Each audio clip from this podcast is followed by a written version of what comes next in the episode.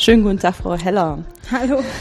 Wir haben uns hier verabredet, weil wir uns über das spannende Thema der Klotoiden unterhalten wollen. Ja, ist schon ein lustiges Wort. Ja, was sind denn Klotoiden? Naja, Klotoiden sind ähm, bestimmte Kurven. Und äh, wie das eigentlich entstanden ist, ist, dass der Bernoulli, ich glaube im 17. Jahrhundert, ähm, er hat ein Gewicht an einen Metallstreifen gehängt und hat sich gefragt, wie das überhaupt ausgelenkt wird, also wie er jetzt berechnen kann, wo dieses Metallstück äh, wie gebogen ist. Wie gebogen mhm. ist, genau. Und vor allem, wo dann halt auch der Endpunkt des Metallstücks, der nicht fixiert ist, äh, rauskommt, wenn man es, je nachdem, wie stark man das belastet. Mhm. Also so gewichtsabhängig dann. Genau. Und letztendlich ist es ja auch abhängig davon, wie lang der Metallstreifen ist.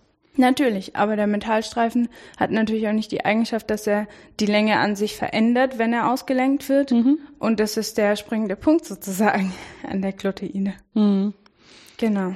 Und was war dann das Ergebnis von den Überlegungen? Also ich meine, klar, man hat irgendwie ein, ein, inneres Bild davon, ja, weil ich meine, ich weiß nicht, ob jetzt jeder schon mal wirklich ein Gewicht an Metallstreifen gehängt hat, aber so ähnlich genug Sachen, dass man sofort das Bauchgefühl hat, ja, ich weiß, wie das aussieht, ne? Genau.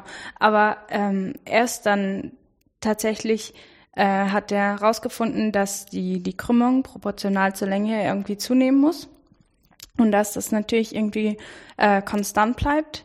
Aber dann war es auch schon, hat er sozusagen das Problem an den Euler weitergereicht mhm. irgendwann, mhm.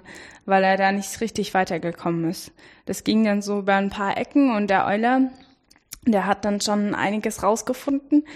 Äh, so zum Beispiel, dass sich die Klotoide wie so eine Art Spirale verhält. Mhm.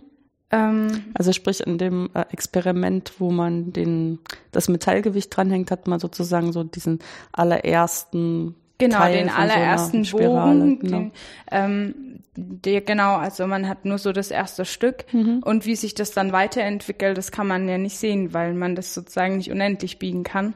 Ähm, und Euler hat dann festgestellt, dass das eben Spiralen sind, die sich äh, einem bestimmten Punkt annähern. Mhm. Ähm, und die Einheitsklotoide sozusagen, also wenn man an dem Parameter dreht, ähm, also wenn man den einfach als äh, sozusagen weglässt, dann äh, ähm, sieht das halt so punktsymmetrisch zum Ursprung aus. Eine Spirale spiralt sich so nach oben und eine nach unten. Hm. Das ist eigentlich ganz hübsch, habe ich immer gedacht, als ich mich damit Sehr beschäftigt ein ästhetisches Bild auch, ne? Ja. Hm. Ich meine, in dem Experiment, was Sie jetzt eingangs geschildert haben, wird es sich das halt darin ausdrücken, wie sozusagen einerseits diese Biegesteifigkeit von dem Metall ist und andererseits auch, wie stark jetzt dieses Gewicht daran wirklich zieht, also wie sozusagen die Krümmung, die jetzt über die Strecke der Klotoide immer stärker wird, ähm, das wirklich verbiegen kann. Ja. Ähm, vielleicht wäre das auch ein ganz guter Moment, um mal zu sagen, was eigentlich jetzt mathematisch Krümmung wirklich ist, weil sonst kommt man auch nicht so richtig drauf, welchen Parameter man da übergibt, oder? Also ich meine, in, intuitiv ist es natürlich trotzdem klar, ähm, wie stark das halt ähm, sich krümmt, ist halt unterschiedlich, ne? Ja, es ist, ist ein bisschen schwierig sozusagen. Also so intuitiv hat man ein gutes Gefühl für die Krümmung mhm. eigentlich. Äh, auch wenn man jetzt äh, sich überlegt, dass wenn man auf der Erde rumläuft, dass man eigentlich über eine gekrümmte Fläche läuft oder ähm, keine Ahnung, da hat man schon ein relativ gutes Gefühl dafür, ja. Mhm. Irgendwie. Ähm, also ich meine, was man ja sofort weiß, ist, dass wenn was halt eben ist, dann ist es gar nicht gekrümmt, dann müsste die Krümmung null sein. Genau, wenn man einen Kreis hat, ist die Krümmung halt konstant. Mhm. Dann kommt man wieder irgendwann zum Anfangspunkt rauskommt. Genau. Und ähm, das ist sozusagen, äh, deswegen ist die Klotoide so ein ganz gutes Zwischending zwischen Gerade und Kreis. Mhm. Ja, und ich meine jetzt, um jetzt nochmal auf eine Größe von der Krümmung zu kommen, ist auch klar, dass wenn ich den Radius von dem Kreis immer größer mache, ist die Krümmung natürlich äh, immer kleiner. Ne? Also genau. Also wenn ich den Kreis sehr klein habe, hat halt dieser Kreis Bogen ähm, nicht so viel Zeit, um wieder an derselben Stelle anzukommen und muss es sozusagen sich sehr krumm machen. Und dieses Extrem wäre dann, ich habe es im Punkt zusammengezogen, dann wäre die Krümmung unendlich. Genau. genau, und wenn ich den Kreis immer größer mache, dann wird halt die Krümmung immer kleiner, bis es so klein ist, dass wir auf unserer Erde, das muss ja fast gar nicht merken. Ja. Also zumindest lokal wenig merken. Wir merken es dann erst, wenn wir weit gucken können und merken, dass wir ein Ende der Welt sehen. Mhm. Oh ja. ja, genau. Also die Kloteide hat sozusagen eine wechselnde Krümmung in Abhängigkeit davon, wie weit ich vom Anfangspunkt weg bin. Genau. Ja. Ähm, jetzt war das aus diesem Experiment entstanden oder aus dem Gedankenexperiment von Bernoulli. Ähm, das klingt aber trotzdem so, als ob das irgendwie was schön Schmiegsames ist für alle möglichen Sachen, wo man äh, so ein Zwischending braucht, was irgendwie schön ähm, sanft was zusammenfügt. genau. Also die Gluteide kam dann, hat wieder sozusagen eine Auferstehung gefunden Ende des 19. Jahrhunderts als ein amerikanischer Ingenieur sich überlegt hat, wie man denn Eisenbahnschienen, also die Strecken davon äh, verlegen kann und wie man das sozusagen schafft, dass wenn ein Zug eine Kurve fährt, dass er eben nicht sofort die Krümmung eines Kreises aufnehmen muss, mhm. sondern sozusagen genügend Zeit hat, in diese Krümmung zu kommen und dann halt auch wieder aus der Krümmung zu kommen.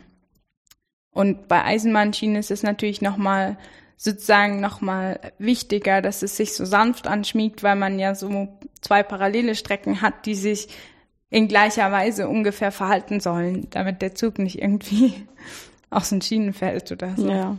Ja, da kann man sich sofort anschaulich vorstellen, wenn man das wirklich ähm, kreisförmig machen würde, dann würde ja eine von den Schienen kürzer werden als die andere. Genau. Ja. Und ähm, das darf ja nicht sein. Die müssen ja ungefähr wenigstens mhm. gleich lang sein, dass die Räder eine Möglichkeit haben, diese kleinen Abweichungen irgendwie auszugleichen über den, äh, diese Reibung ähm, wird ja sowieso nicht eins zu eins alles ja, übernommen. Nee, ja, klar nicht. Aber der Fehler ist sozusagen trotzdem relativ klein, den man da nur machen kann. Ja. Und da gab, ist ja auf die Idee mit den Klotoiden gekommen. Ja, genau. Und äh, also genauso hat er halt was gesucht, was sich eben anschmiegen kann. Und ähm, im Prinzip denkt er natürlich geometrisch äh, an, also wenn er so eine Eisenbahnstrecke anschaut, denkt er, okay, ich habe gerade Strecken und ich habe irgendwelche Kurven, die ich fahren muss. Hm. Die kann ich natürlich durch Kreise beschreiben, aber irgendwas fehlt mir dann auch zwischendurch. Und dann hat er sozusagen auch ähm, eben nach einer Kurve gesucht, die genau das schafft.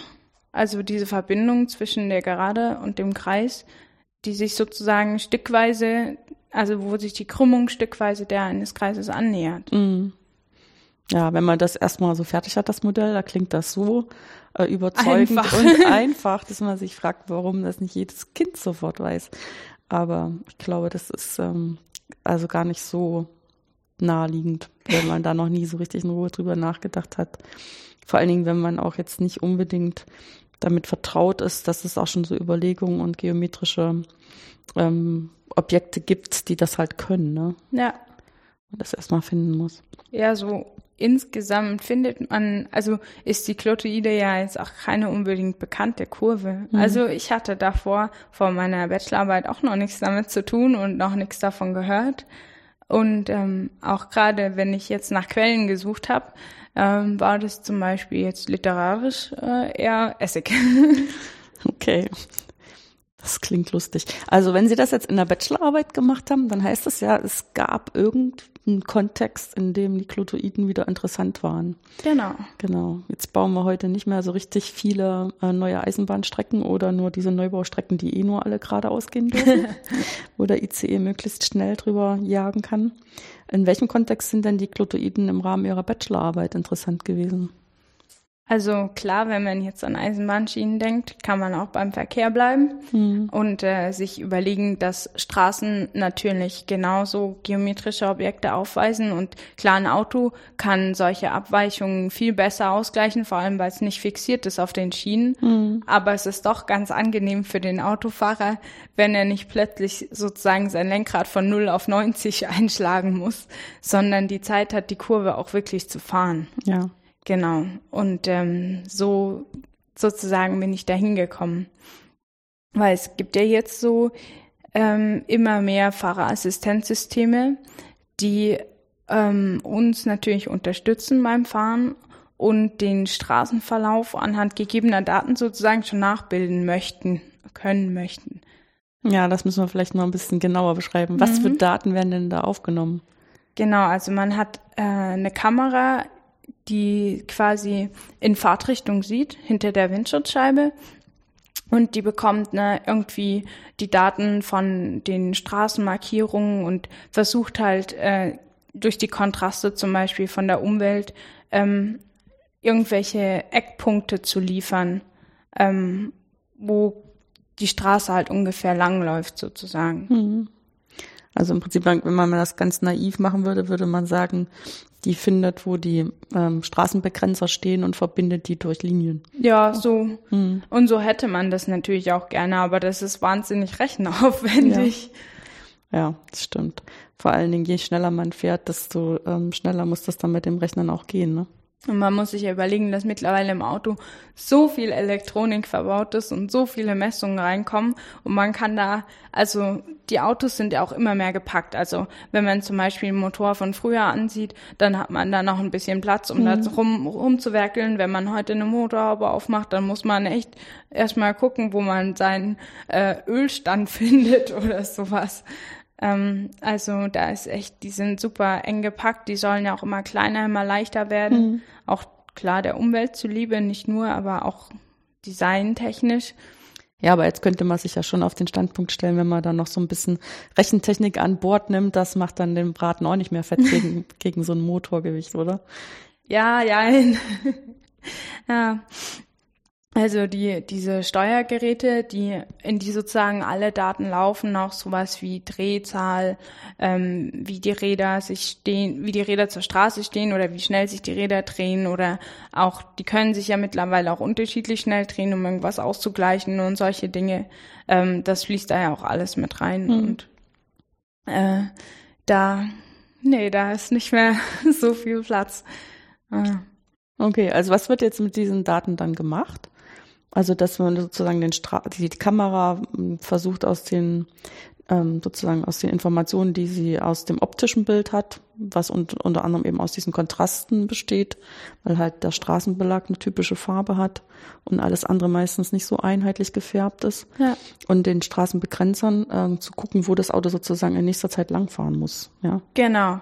Und ähm, das natürlich, erstmal müssen die Daten natürlich gefiltert werden. Ja, klar. Und auch das ist ein mathematisches Gebiet, ähm, auf das ich so ein bisschen gestoßen bin während der Arbeit, äh, was ich jetzt dann aber nur angekratzt habe, weil es selber auch wahnsinnig viele Möglichkeiten schon wieder bietet, irgendwie äh, dort zu forschen und sich äh, Sachen dazu zu überlegen. Mhm. Ähm, genau. Und dann nach dem Filtern der Daten möchte man eben äh, sozusagen tatsächlich den Straßenverlauf nachbilden können, dass das Auto sozusagen schon mal weiß, ähm, ob dann in nächster Zeit mal eine Rechtskurve kommt. Ja. Und ähm, ist das dann auch gleich verbunden mit irgendwelchen äh, Vorschlägen, wie dann das ähm, Steuerrad bewegt werden muss? Oder ist das erstmal unabhängig voneinander? Ähm, ich, ich weiß nicht, wie es momentan ist, ob es tatsächlich schon aufs Lenkrad äh, sozusagen geht, aber es geht zum Beispiel auf die Geschwindigkeit. Mhm. Also es kann sein, dass, also könnte ich mir schon gut vorstellen, dass das Auto mittlerweile schon ein bisschen abbremst, sozusagen selbst, je nachdem, ob jetzt eine scharfe Kurve kommt oder die merken, dass es so schnell ist oder so. Mhm. Genau, und was helfen da jetzt die Klotoiden?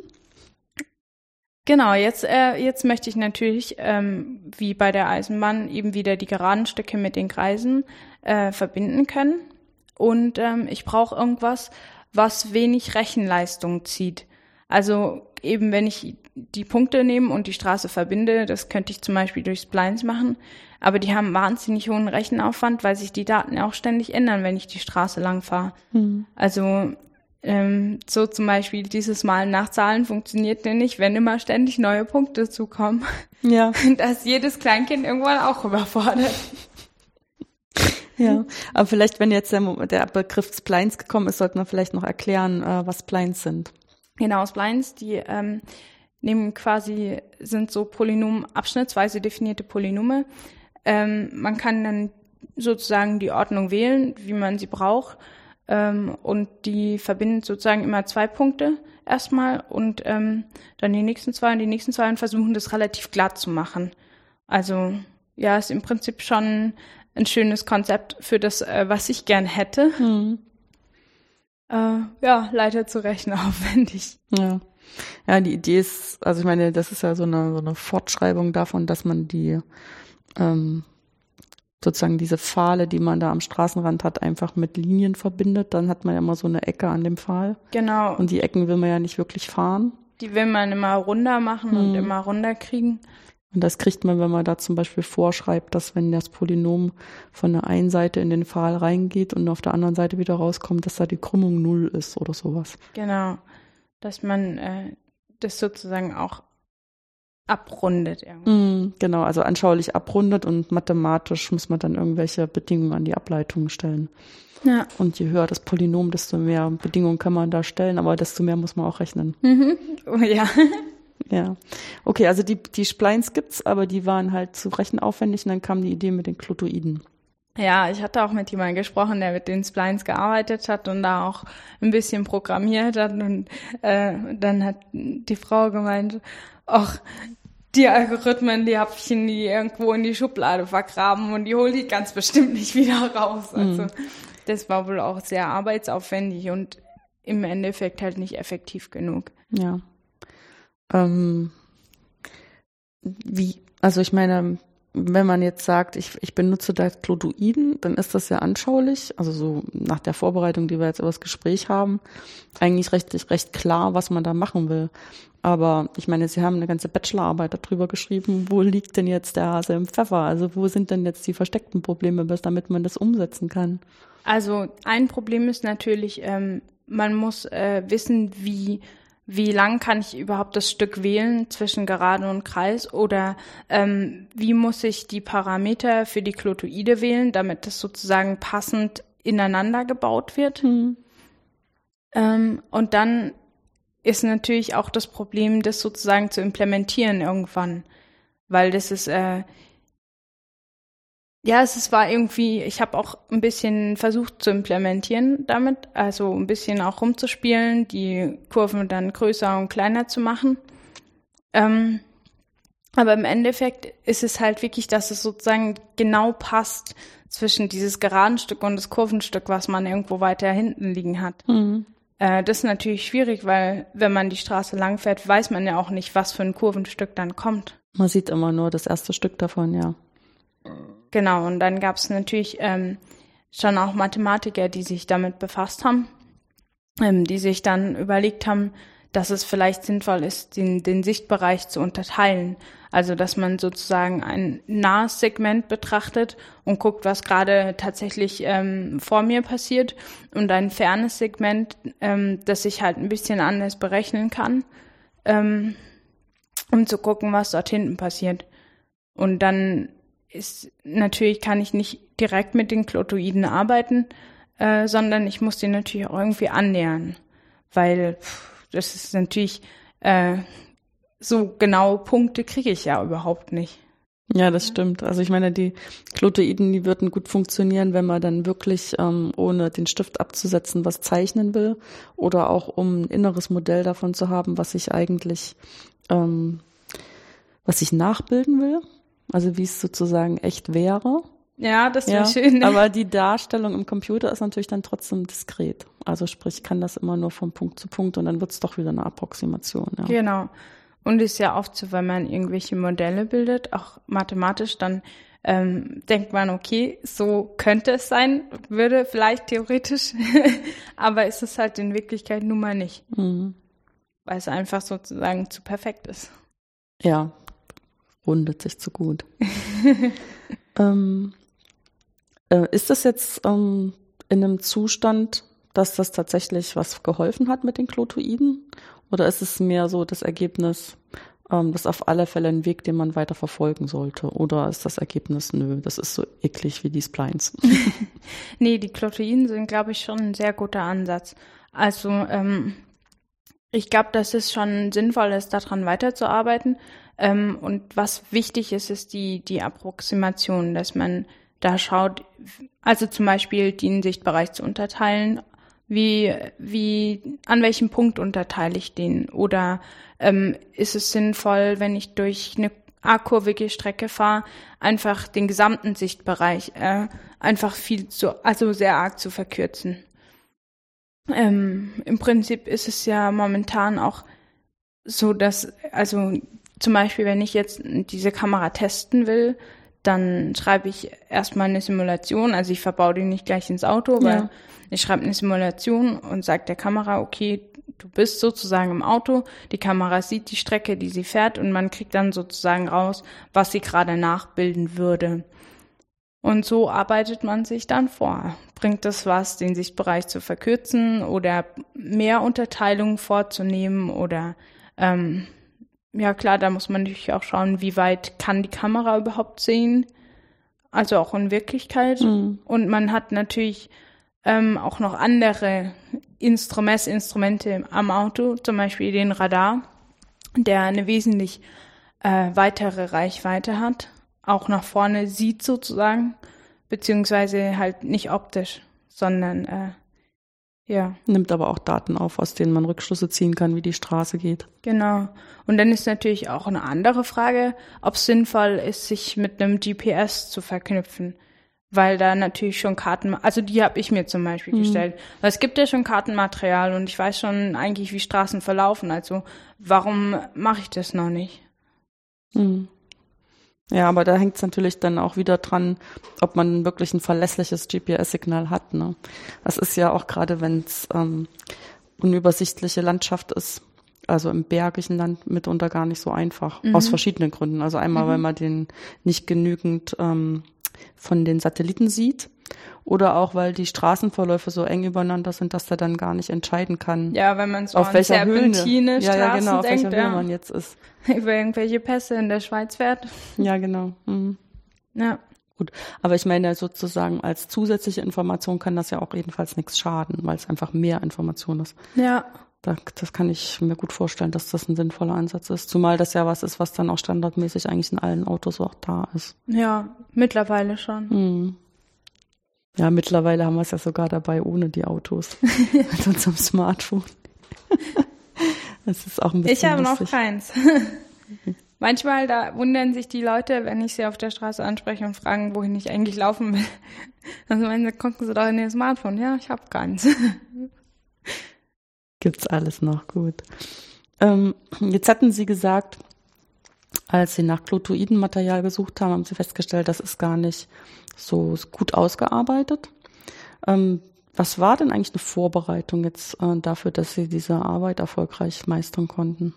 Ähm, ich habe sehr, sehr viel Internetrecherche betrieben, weil sehr viele Paper, die's, die man halt, ähm, die sind einfach sozusagen zu aktuell um oder es gibt sozusagen keine richtige Sammlung äh, Literatur zur Klotoide. Mhm. Deswegen habe ich ähm, viele Papers quasi einfach gelesen.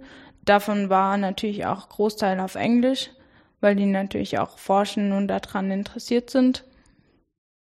Ähm, und ich habe mich mit verschiedenen Leuten unterhalten, also ähm, in ja manche, also Mathematiker, die vielleicht ähm, da auch irgendwie in der Forschung drin stecken und ähm, schon mal eine Approximationsformel geliefert haben. Und dann habe ich ähm, die drauf angesprochen, warum die Formel jetzt so und so aussieht oder mhm. was sie sich dabei gedacht haben. Solche Dinge, ja. Ja, das heißt aber letztendlich, ähm, dass das nicht Inhalte von Ihrem Studium gewesen sind. Nee, das war es tatsächlich nicht. Ja. Aber ähm, ist da jetzt der Eindruck, das Studium hat Sie dafür gar nicht vorbereitet oder ist das jetzt einfach nur sozusagen die Spitze des Eisbergs, die man halt dann sowieso sich neu erarbeiten muss, wenn man so eine Forschungsarbeit angeht? Mm, das ist sozusagen fast eine schwierige Frage, ja. weil ist auch ein bisschen fies von mir, aber ich habe ähm, ich habe tatsächlich überlegt bei der Bachelorarbeit, ähm, dass ich jetzt quasi gar nicht so viel Mathematik in dem Sinn in meine Arbeit gesteckt habe, weil die Krümmung sozusagen jetzt nicht äh, nicht so sehr theoretisch war oder keinen keinen großen Stellenwert hatte in der Arbeit, sondern es ging eher so viel um das drumherum und wie es entsteht und wofür man das benutzt. Und eigentlich ähm, habe ich gedacht, naja, das ist so das, wofür Mathematiker eigentlich auch bezahlt werden. Ne? Die Rangehensweise an Probleme ähm, zu forschen, sich Sachen zu überlegen. Ähm, klar, vielleicht nicht für unbedingt für die Mathematiker, die in die, in die mathematische Forschung gehen, aber die, die in, in der Industrie arbeiten und sich mit anderen Leuten zu unterhalten und sich Gedanken drüber zu machen, warum das jetzt so äh, gemacht werden soll oder was der sich überlegt hat und hm. ähm, ja, vom Studium quasi so mittelmäßig gut drauf vorbereitet, würde ich sagen. Natürlich muss man ein gewisses Verständnis haben, um die Papers auch äh, irgendwie nachzuvollziehen und äh, ja, aber ich glaube, manche Sachen, die hätte ich nicht unbedingt gebraucht. Ja, okay. Dann ist mehr so, dass sie auf alle Fälle ihre 100 ECTS-Punkte brauchen, damit sie eine Bachelorarbeit machen dürfen. Ne? Und wir sorgen dann dafür, dass sie sich dann hinterher auch Mathematikerin nennen dürfen, weil sie da äh, für die 100 ECTS-Punkte genug machen mussten. Mhm. So ungefähr, ja. Es gibt ja auch einfach mathematische Fächer, die sehr sozusagen abgespaced sind. Also ich habe zum Beispiel hyperbolische Geometrie gehört und wenn dann gerade dann irgendwie Halbkreise zu Halbkreisen werden und solche Dinge, mhm. ähm, da fragt man sich manchmal schon ein bisschen, wo ist da die Anwendung? Aber tatsächlich äh, wurden ein Teilgebiet davon in der Relativitätstheorie gebraucht. Ja. Also immer ein bisschen. Ja, und ich meine, man weiß ja auch noch nicht, wozu was das noch gut ist. Außerdem gibt es einen großen Vorteil daran, dass das ähm, unglaublich ähm, ähm, schöne Bilder produziert.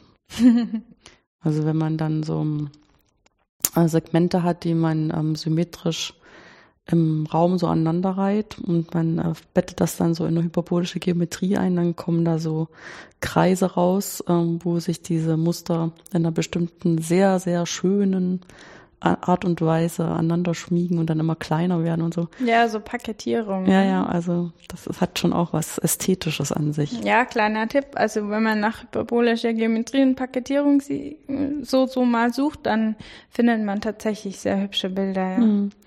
Nur, dass die nicht helfen, dieses Fahrassistenzsystem zu verbessern. Nee. Also für ihre Bachelorarbeit nicht. Ähm, jetzt ist es ja auch immer so ein bisschen lustig, ähm, zurückzudenken, wie das war, was weiß ich, vor drei, vier Jahren, als sie überlegt haben, ähm, was sie nach der Schule machen wollen. Haben Sie sich denn vorgestellt, ähm, dass Sie sowas machen werden? Oh nee, gar nicht, glaube ich. Das war sowieso bei mir sehr schwierig, was ich machen will und weil ich so immer ein breites Interesse hatte an allen möglichen Dingen, also auch irgendwie Musik und auch zum Beispiel Bio hat mir Spaß gemacht und ich fand Geschichte jetzt auch nicht so uninteressant und so. So äh, ist natürlich die Entscheidungsfindung sehr, sehr schwierig und ähm, ich habe dann mh, hm, überlegt hin und her und ich habe auch nicht gewusst, wo ich arbeiten will. Das weiß ich heute immer noch nicht. Mhm. Da hat sie noch nicht so viel getan. Aber ähm, dann kam eigentlich mein Vater und hat gemeint, mach doch Mathematik, weil da hast du so viele Möglichkeiten, wenn du fertig bist. Du kannst du und dann habe ich gedacht, ja, ich kann sozusagen ein bisschen die Entscheidung, was ich tatsächlich beruflich mache, noch ein bisschen rauszögern und mich vielleicht nochmal orientieren und so. Mittlerweile muss ich sagen, dass äh, ähm, ich das Mathematikstudium vermutlich nicht weitermachen werde. Also ich werde mir überlegen, ähm, entweder erstmal noch was anderes zwischen reinzumachen, so einen Freiwilligendienst oder sowas, ähm, und dann mal zu sehen, weil mir so ein bisschen das Breite fehlt. Das, was man in der Schule hat, dass man so viel Input von allen möglichen Seiten kriegt, äh, das äh, ist ja, das äh, finde ich ein bisschen schade, dass es mir sozusagen verloren gegangen ist. Also ich brauche, äh, glaube ich, irgendwas, wo mehr von allem reinspielt. Mhm. Da werde ich mal gucken, ob ich irgendwas finde in der Richtung. Ja, wobei ja so ein ähm, Bachelor in Mathematik dann auch noch die Tür öffnet vor ganz schön, für ganz schön viele verschiedene, zum Beispiel Masterstudiengänge. Oder auch, ähm, ich meine, es gibt ja auch viele andere Bildungswege in Deutschland, die man dann auch noch be beschreiten kann. Ja, auf jeden Fall. Mhm. Okay, dann haben Sie also jetzt einen Vorteil davon, dass Sie tatsächlich nach drei Jahren mit einem fertigen Berufsabschluss abschließen können und jetzt nicht noch zwei Jahre weitermachen müssen bis zum Diplom, bevor es irgendwas ist, was, was irgendwie Gültigkeit hat. Ja, tatsächlich sozusagen. Also ich habe äh, schon auch während des Studiums sozusagen äh, gemerkt, boah, ich muss sehr viel Energie investieren und ähm, gut, ich habe auch immer viel nebenher zu tun mit allen möglichen Dingen und ähm, aber ich habe trotzdem gemerkt, ich muss sozusagen äh, so strugglen, würde man, das finde ich einen guten Begriff. Mhm. Ähm, und dann war irgendwann so das Problem, okay, wenn du jetzt überlegst zu wechseln und du weißt aber noch nicht wohin, dann kriegst du kein BAföG mehr. Das ist auch ein bisschen gemein. Hm. Aber ähm, ich bin jetzt nicht sauer drum, muss ich sagen. Also ich genieße es auch irgendwie. Hm. Aber empfinden Sie jetzt diese Zeit der Bachelorarbeit dann auch als einen runden Abschluss für sich? Ja, auf jeden Fall. Also ich finde es schön, dass es ähm, quasi nicht so äh, sehr, also dass ich sozusagen noch eine Anwendung gefunden habe dafür. Oder ähm, halt auch mal ein bisschen so reinschnuppern, wie sowas aussieht, wenn man vielleicht in der Industrie arbeitet oder mhm. sowas. Ja, ich meine, es ist ja auch so ein Testlauf, wie man dann die Rolle des Mathematikers mit anderen zusammen ausfüllt, oder? Ja, das kann man sich im Studium auch nicht vorstellen, finde ich. Also ganz schwierig. Da lernt man ganz viel Analysis und lineare Algebra und ähm, dann weiß man nicht so genau, wie man das dann tatsächlich einsetzen kann. Mhm. Ja, ich meine, haben Sie jetzt irgendwie das Gefühl gehabt, dass Ihre Kollegen bestimmte Dinge an Ihnen geschätzt haben, die jetzt was mit Ihrem Mathematikstudium zu tun haben? Ähm, weiß ich gar nicht, weil die haben sich sozusagen eher um ihr, ihr Zeug gekümmert und ich habe mich um die Bachelorarbeit quasi gekümmert. Mhm. Äh, ich glaube, sie haben mich vor allem als Person geschätzt. Okay. Wenn halt mal frischer Wind wieder in die Abteilung kommt, dann ist es immer nicht so schlecht. Ja. Ja, zumal frischer Wind durch eine Person und frischer Wind auch durch das Wissen, was sie ja auch mitbringen. Das ist ganz interessant. Gut, dann ist das vielleicht auch ein ganz guter Moment, um das Gespräch zu beenden. Ja. Dann wünsche ich Ihnen, dass Sie für sich eine gute Entscheidung finden. Ach, bestimmt. Ich lasse es mal auf mich zukommen. Genau. Und hier stehen ja die Türen auch jederzeit auf. Meistens per Mail, aber sozusagen die, ähm, die vorgestellte Tür steht immer auf. Vielen, vielen Dank. Bitteschön.